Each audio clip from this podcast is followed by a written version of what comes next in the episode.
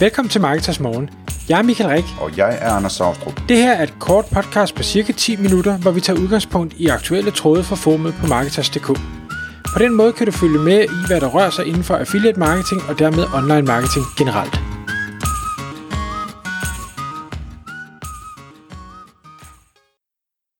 Godmorgen Michael.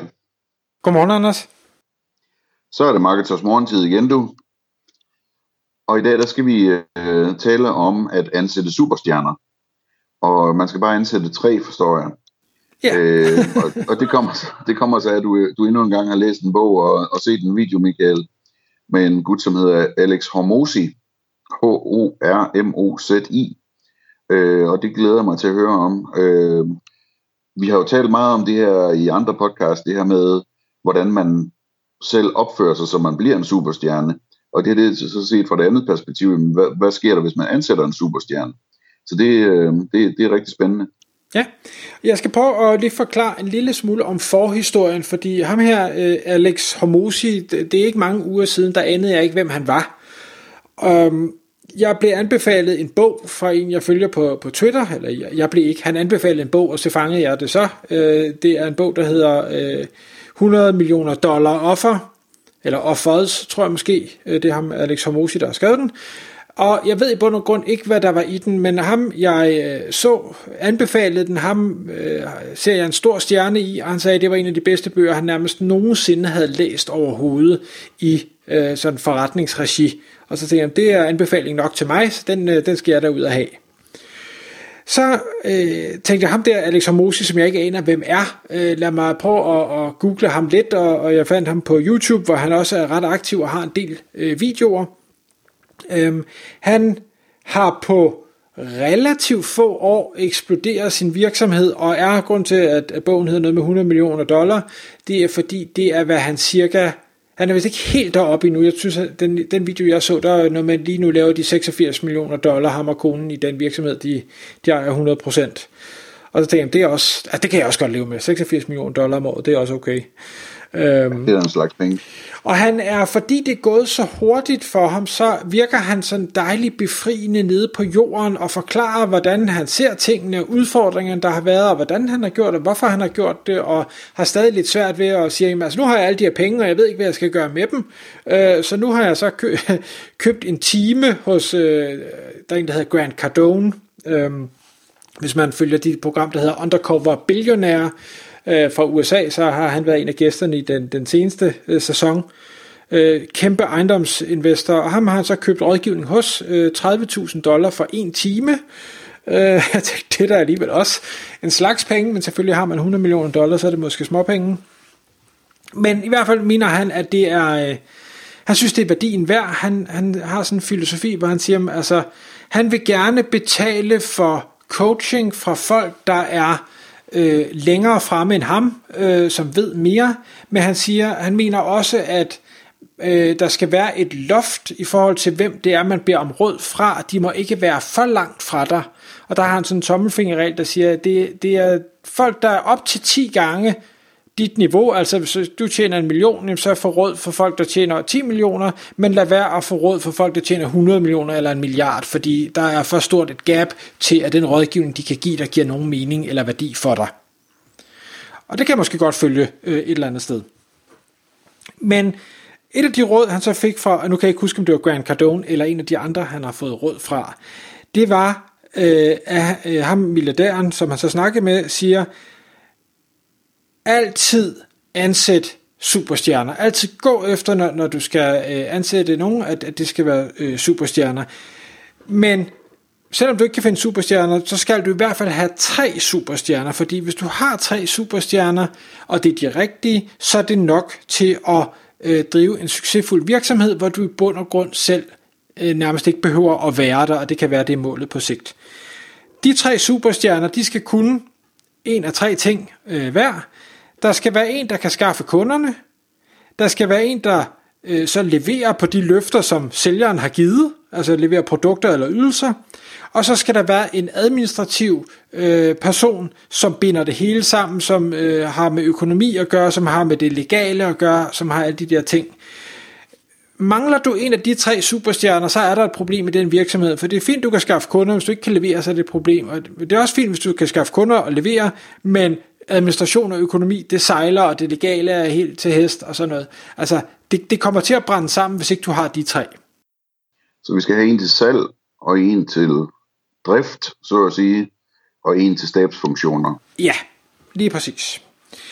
Og det han så, som jeg egentlig synes var rigtig morsomt, og som sådan, jeg tænkte, det, der, det er da nok rigtigt nok. Han siger, når du nu skal ansætte nogen, hvis du går efter at ansætte en superstjerne, og du finder en, hvor du tænker, det her det er en superstjerne, vedkommende skal ansættes, så kan der ske en af to ting.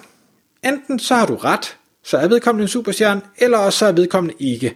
Og så må du så finde ud af, om du beholder dem, eller skifte dem afsted igen. Men samtidig så er erfaringen også, at hvis du ansætter en, hvor øh, du tænker, jamen vedkommende er da fin, men det er ikke en superstjerne, så var de begge to enige om, at så har de aldrig nogensinde oplevet, at de tog fejl, at vedkommende rent faktisk var en superstjerne. Og det kan jeg måske godt følge, at, at jamen, du kan godt tro, det er fantastisk det her, og så er det det ikke. Men det er sjældent, at du tænker, ah, det her det er middelmådet, og så bliver det helt fantastisk.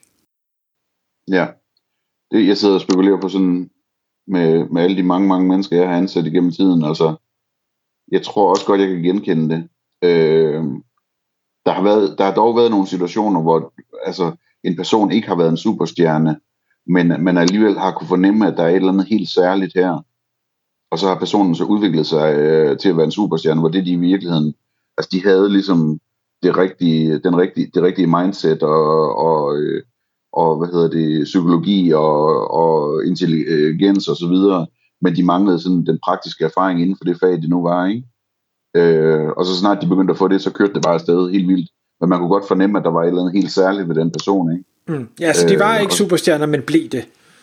Ja, men man kunne sådan fornemme, at det var, det var en, øh, en usleben diamant eller et eller andet, ikke? Mm. Og, og der, jeg tror, i det her scenarie, de snakkede om, der taler de ikke om at, hvad skal vi sige, at, at finde noget og så slibe det eller kultivere det selv. Der er det, at det er nogen, der kan gå ind og træde karakter med det samme. Og, og det er jo så også, øh, det han så tog den videre med, det er, at han siger, jamen, når man bygger en, en virksomhed, og jeg gengiver bare, hvad han siger, øh, så har man den her øh, stifter eller stifternør, som er karismatiske og idérige og arbejdsomme, og hvad sådan de nu må have af, af kvaliteter, og den smitter af på de nærmeste. Den smitter af på de første medarbejdere, så de tager det med sig og måske arbejder ud fra samme øh, filosofi og grundtanke. Men jo større en, en virksomhed bliver, jo flere led der bliver med ledere og mellemledere og underafdelinger og satellitfunktioner og ting og sager, så kan øh, lederen og stifteren ikke længere øh, smitte af på samme måde. Der bliver simpelthen for stor en distance ned til de sidste af, af medarbejderne. Og derfor har man brug for de her superstjerner som en eller anden form for øh, enten at de overtager rollen og øh, og, og kommunikerer filosofien og ting og sager videre øh, ned til de led, eller alternativt som en eller anden form for en, jeg ved ikke om man kalder det en katalysator, men altså at du som leder smitter af på dem og, og øh, giver det til dem, og så bringer de det videre med måske 98% kraft øh, til længere ned i gelederne. Ja, og Michael, det kan også, altså hvis det er en rigtig superstjerne, så kan det også sagtens være en, der gør tingene på sin egen måde, som bare virker mindst lige så godt som din måde, ikke? Lige præcis. Det, det skal jo bare stadig være i virksomhedens ånd øh, et eller andet sted. Så øh, hvis vi lige skal prøve at, at definere, hvad er superstjerner, det har vi jo gjort lidt, som du sagde, Anders, i i tidligere podcast med, hvem er det, man, man selv skal være. Men her der er det så fra, hvad skal jeg sige, den modsatte vinkel. Hvad, hvad er det, øh, øh, man ser som en superstjerne? Jamen, punkt 1, som er sådan lidt en floskel, jamen det er nogen, der tænker selv. Øh, og, og hvad er det, man mener med at tænke selv? Jamen det, det, altså mange mennesker tænker jo selv, men der er måske ikke så mange, der agerer på det. Og hvis man ikke agerer på det, jamen, så kan det være, at man også langsomt holder op med i det hele taget at tænke selv, fordi man skal jo ikke bruge det til noget alligevel. Det er også det her med at selv finde på løsninger, hvor nogen har en tendens til, jamen lige snart der er noget, de ikke kender, så kommer de og spørger og har brug for en løsning. Hvor en superstjerne vil måske komme og spørge, men vil oftest altid præsentere løsninger og sige, jeg har tænkt at gøre sådan og sådan, har det gang på jord. Og det kan jeg huske, Anders, det var også en af de ting, du nævnte i det podcast med, jamen, altså, kom altid med en løsning, øh, fordi det øh, signalerer engagement, og det er ofte, du har du sikkert ret, og det sparer lederen tid. Ja. Øhm, men, men lad være med kun at, og, hvad skal vi sige, finde på nye løsninger, find også på nye ting, se nogle nye muligheder, øh, se ting, der ikke fungerer, og, og gøre noget ved det. Øh, ting, der fungerer godt, jamen kan det ikke øh, replikeres til andre afdelinger, som måske ikke har noget med dig at gøre, øh, som superstjerne og sådan noget. Det, det er sådan nogen, man gerne vil have på sit team, øh, nogen, der simpelthen bare løber med boldene selv. Og også Øh, og det kommer selvfølgelig, når, når man i hvert fald er helt tryg ved dem, øh, og, og i hvert fald skal de være trygge ved sig selv, træffer beslutninger selv.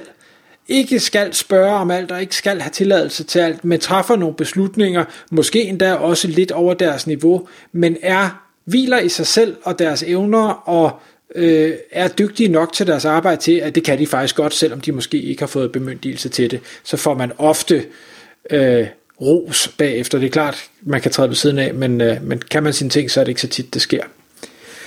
Så det, det er tre superstjerner, og hvordan man ansætter dem. Jeg sidder og tænker på det, man kan sådan nærmest sætte det på formel, ikke? Sige, okay, en, øh, en niveau 1 medarbejder, ikke? Øh, det laveste niveau, er en, der er dygtig til at, at, at gøre det arbejde, øh, vedkommende bliver sat til, ikke? altså følge processen. Øh, og niveau 2, niveau 2 er så ham, der tænker selv, eller hende, der tænker selv. Øh, som siger, hov, der er noget her, der ikke er helt ideelt i forhold til det, vi gerne vil opnå i den her forretning. Og så siger det til chefen, ikke? Øh, og niveau 3 er den, der selv finder løsninger, som så også siger, øh, der er noget, der ikke helt virker, det ville være smartere, hvis vi gjorde det sådan her, det præsenterer jeg lige for chefen. Øh, og så niveau 4 er, øh, nu kommer der så sådan et, et, et øh, hvad hedder det, et, et, et sidesporsniveau ind, ikke? Som, som, som sidder og finder på nye idéer til nye måder at gøre tingene på, øh, eller gøre helt andre ting. Og så femte niveau er dem, som siger, okay, hov, der er noget, der ikke fungerer øh, ordentligt her. Øh, jeg har fundet på en løsning. Nu prøver jeg lige den her løsning. Jeg så bagefter præsenterer øh, chefen for, hvad der skete, da jeg implementerede løsningen, uden at have spurgt om lov først. Ikke? Mm. Og, og dem, der så samtidig måske går ud over den øh, ramme, eller den afdeling, de er sat i, og øh, måske yderligere så også motivere de andre medarbejdere til at gøre det bedre, og måske stige op på øh, niveaustigen her, jamen altså, så, så bliver det ikke meget bedre. Men det lyder dyrt, det her, Michael. Og det er det sikkert også, men altså, har man 100 millioner om året, så går det nok også. Ja, det er det. tak fordi du lyttede med. Vi ville elske at få et ærligt review på iTunes. Hvis du skriver dig op til vores nyhedsbrev på marketers.dk-morgen, får du besked om nye udsendelser i din indbakke.